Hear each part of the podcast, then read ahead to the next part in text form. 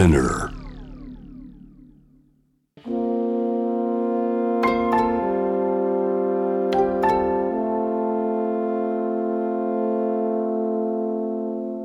これは誰かの本当の物語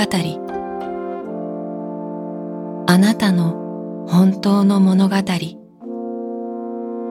AUFG ライフタイムブルース This program is brought to you by au フィナンシャルグループ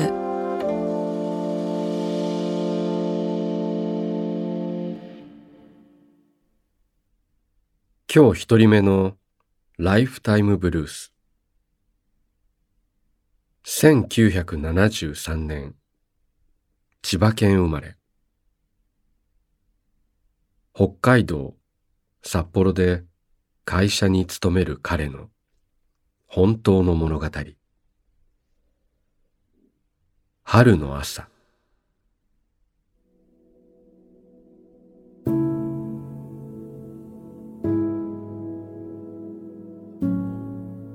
北の町に単身赴任をしている。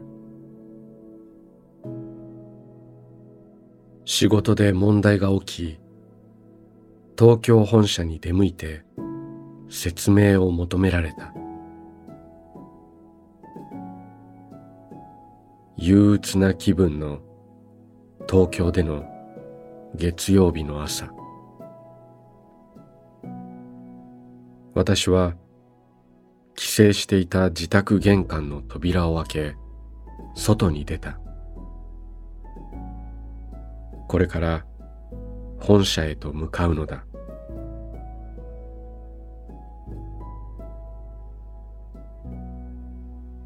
家の前の道路を知らない小さな女の子が歩いていた。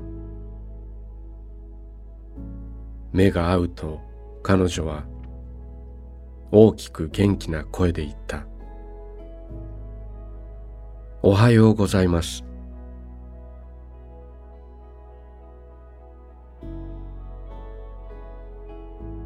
私もおはようと答えた。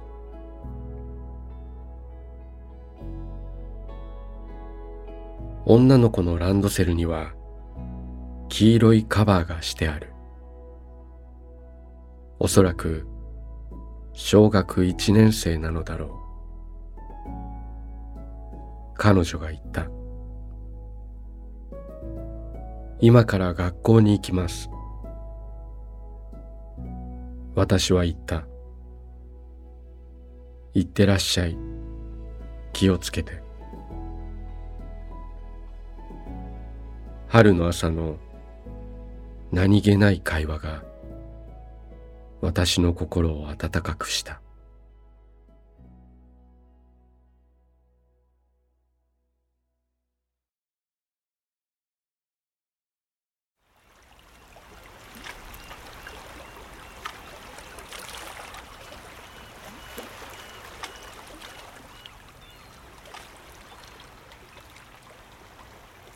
息をするようにあなたの話を聞く。AUFG ライフタイムブルース今日二人目のライフタイムブルース1966年。和歌山県生まれ。東京都に暮らし会社に通う彼女の本当の物語。ボクサー。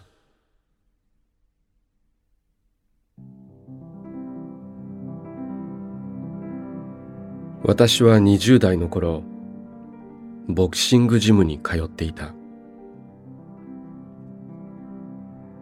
小さい頃からボクシングを見るのが好きでいつか自分もやってみたいと思い続けていた。やっと願いが叶ったわけだが、その頃はまだ女性のボクシングの試合は認められていなくて、私はいわゆるボクササイズトレーニングとしてジムに通っていた。そのジムにプロのボクシング選手が練習に来るようになった。彼は直近の試合で負けた後所属ジムから引退勧告されたのだが現役続行を選びジムを移籍。そして事情があって練習を私が通っているジムで行うようになった。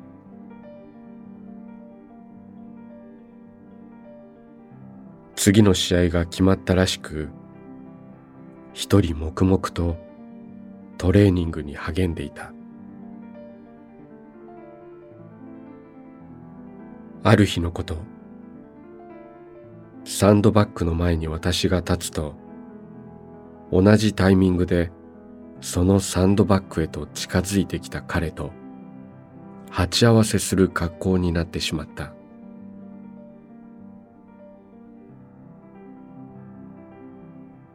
試合前のプロ選手の邪魔はできない。私は慌ててその場を離れようとした。すると彼は柔らかな声と表情で「どうぞ」と言い私に順番を譲ってくれたのだ。彼には威圧感や試合を前にした殺気のようなものがみじんもなく私は恐縮しながら先にサンドバッグを打った。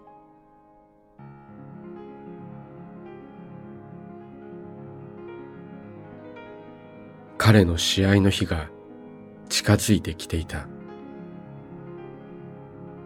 一度引退を勧められた彼は次また負ければ今度のジムからも同じように引退を勧告されるだろう。年齢を考えればこれが最後の試合になるかもしれない。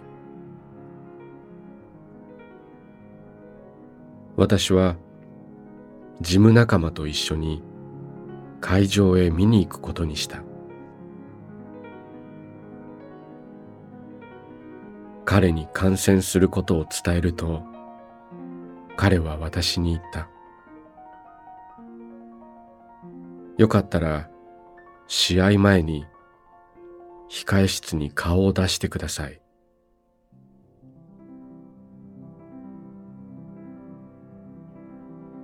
関係者でもない私は丁重に断ったが彼はぜひ来てくださいの一点張りだった。仕方なく試合当日私と事務仲間は恐る恐る控え室へ挨拶に行った。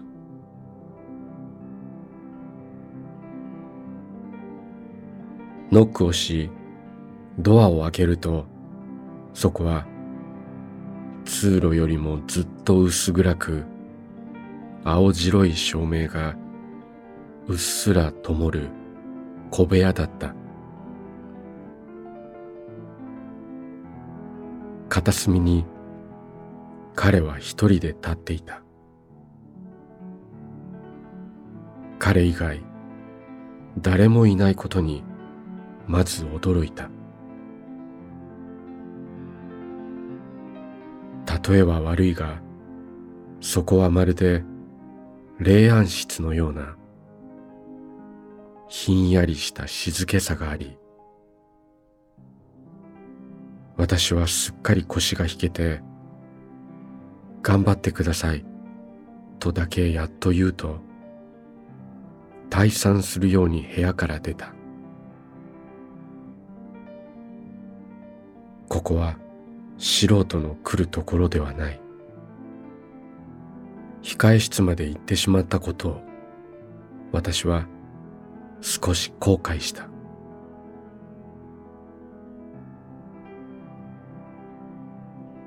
試合は日本タイトルマッチだった。チャンピオンはディフェンスに定評のある将来有望な若者だ。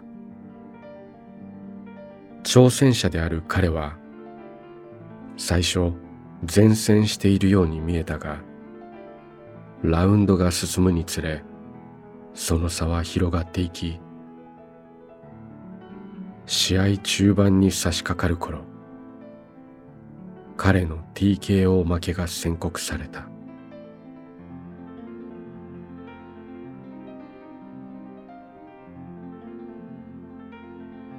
その日を最後にジムで彼の姿を見ることはなかった。試合後に引退を決めたのだと思う。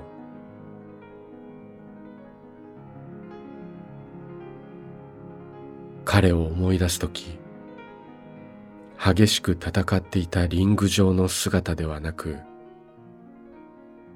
サンドバッグの順番を私に譲ってくれたあの時の穏やかな表情声が今も強くよみがえってくる。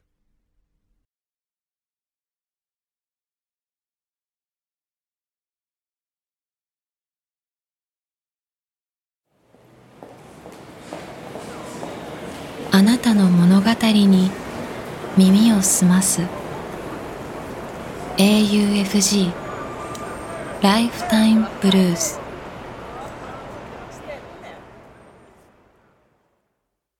今日三人目のライフタイムブルース。1965年千葉県生まれ。東京に暮らし会社に勤める彼の本当の物語。妻のためにパンを焼く。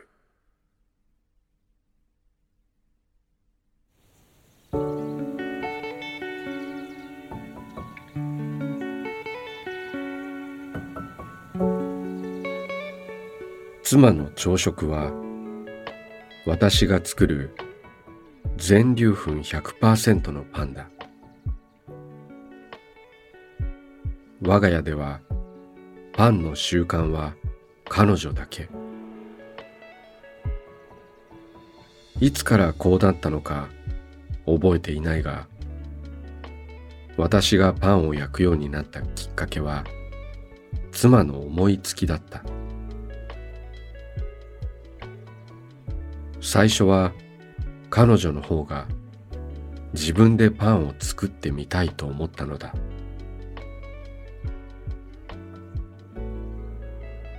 けれど妻はそれきり先に進むことはなくもともとものづくりが好きな私の方がハマってしまった。以来いろいろとパンを焼いては彼女に食べてもらってきた。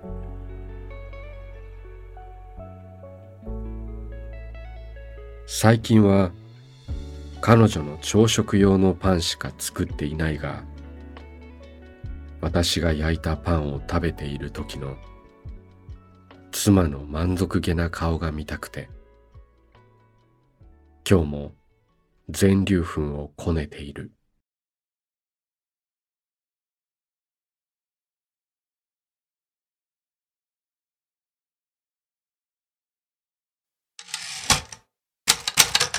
AUFG ライフタイムブルース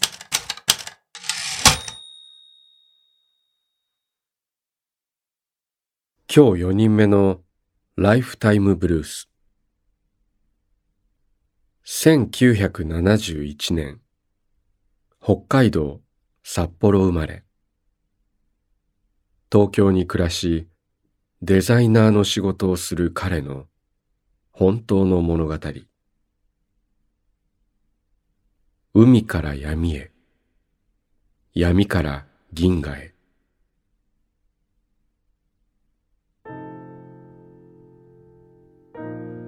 岩手県釜石のお客様のパッケージデザインを担当することになり初めての面談のため東京から現地へと向かった。三陸切手の港町は津波から12年経った今も再建で装いを新たにした区画とそっけない更地の市松模様だ。復興の象徴である真新しい商業施設とは対照的に古くから残る建物には津波の到達水位が示され津波の跡が至るところにある。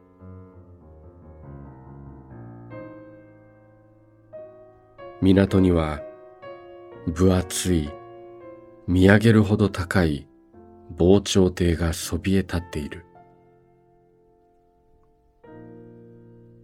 ニュースのかけらをかじって活気と復興の港町を想像していた僕は未だ残る傷跡現実を目の前にして土地の名物を自分のような門外漢が担当することへの戸惑いを覚えた。あの日を共有していない者に何ができるのか。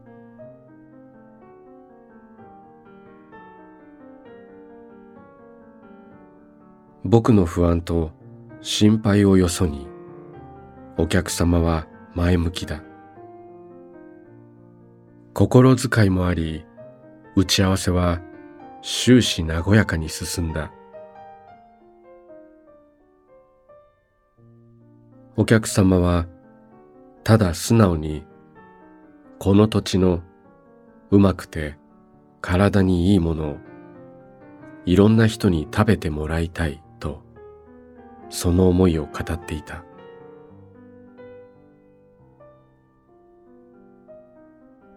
釜石の夜僕は地酒を飲み地魚を食べ土地の空気を思い切り吸い込んだ。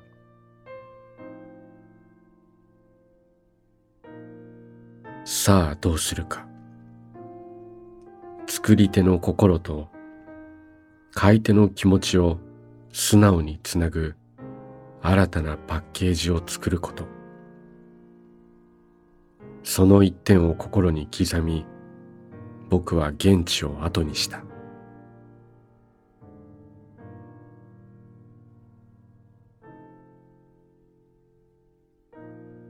販売先候補である道の駅を視察するため一人レンタカーを運転して日が落ちてきたリアス式海岸を移動する。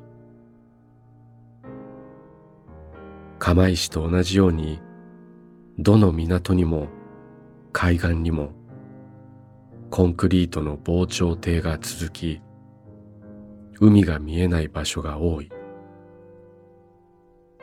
再び僕の心は塞いでしまった。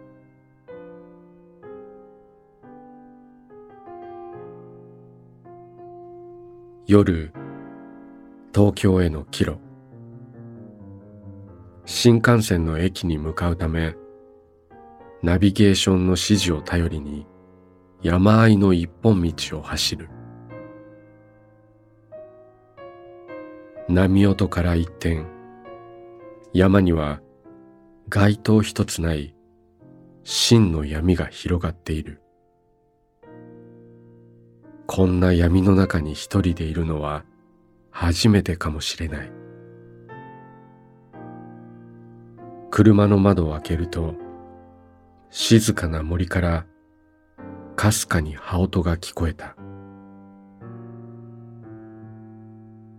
運転に疲れ道路脇に車を止め運転席から降りて外へ出て大きく伸びを打った瞬間、思わず息を飲んだ。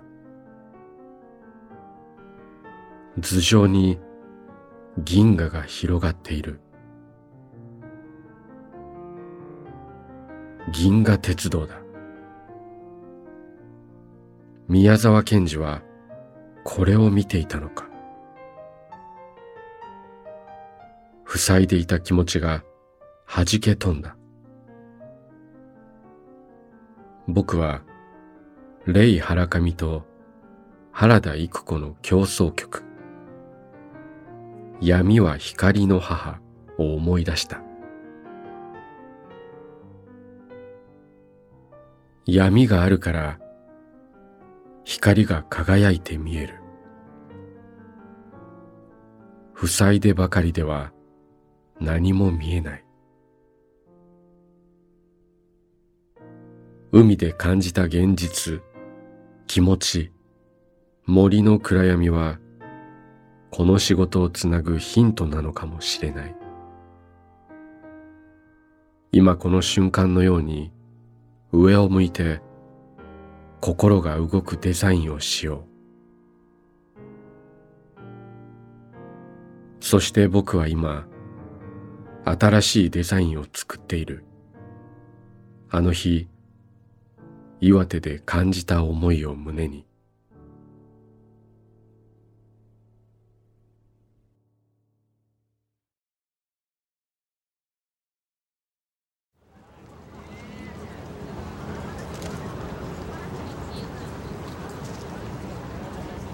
AUFG ライフタイムブルース「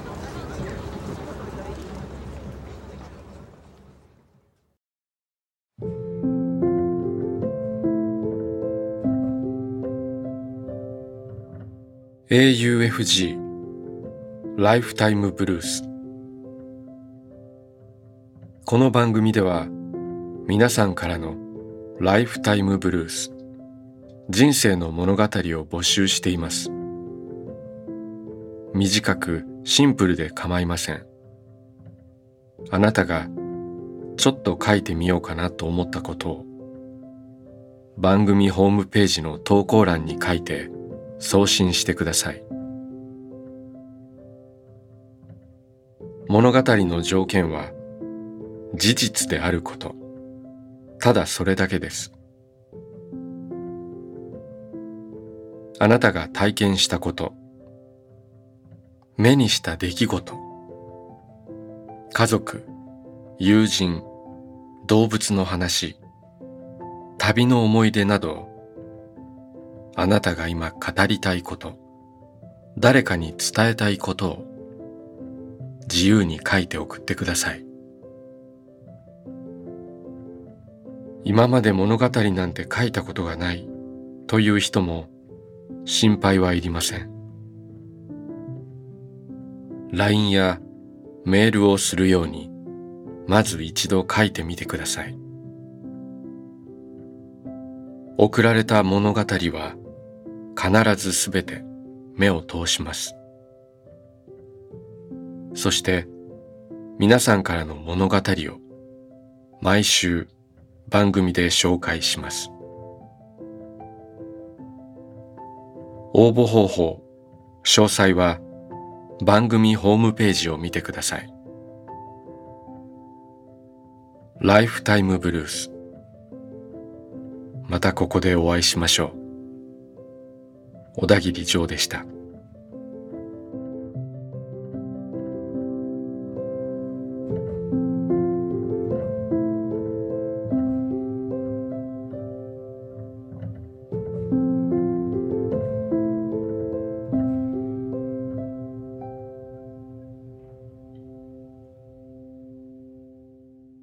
AUFG ライフタイムブルース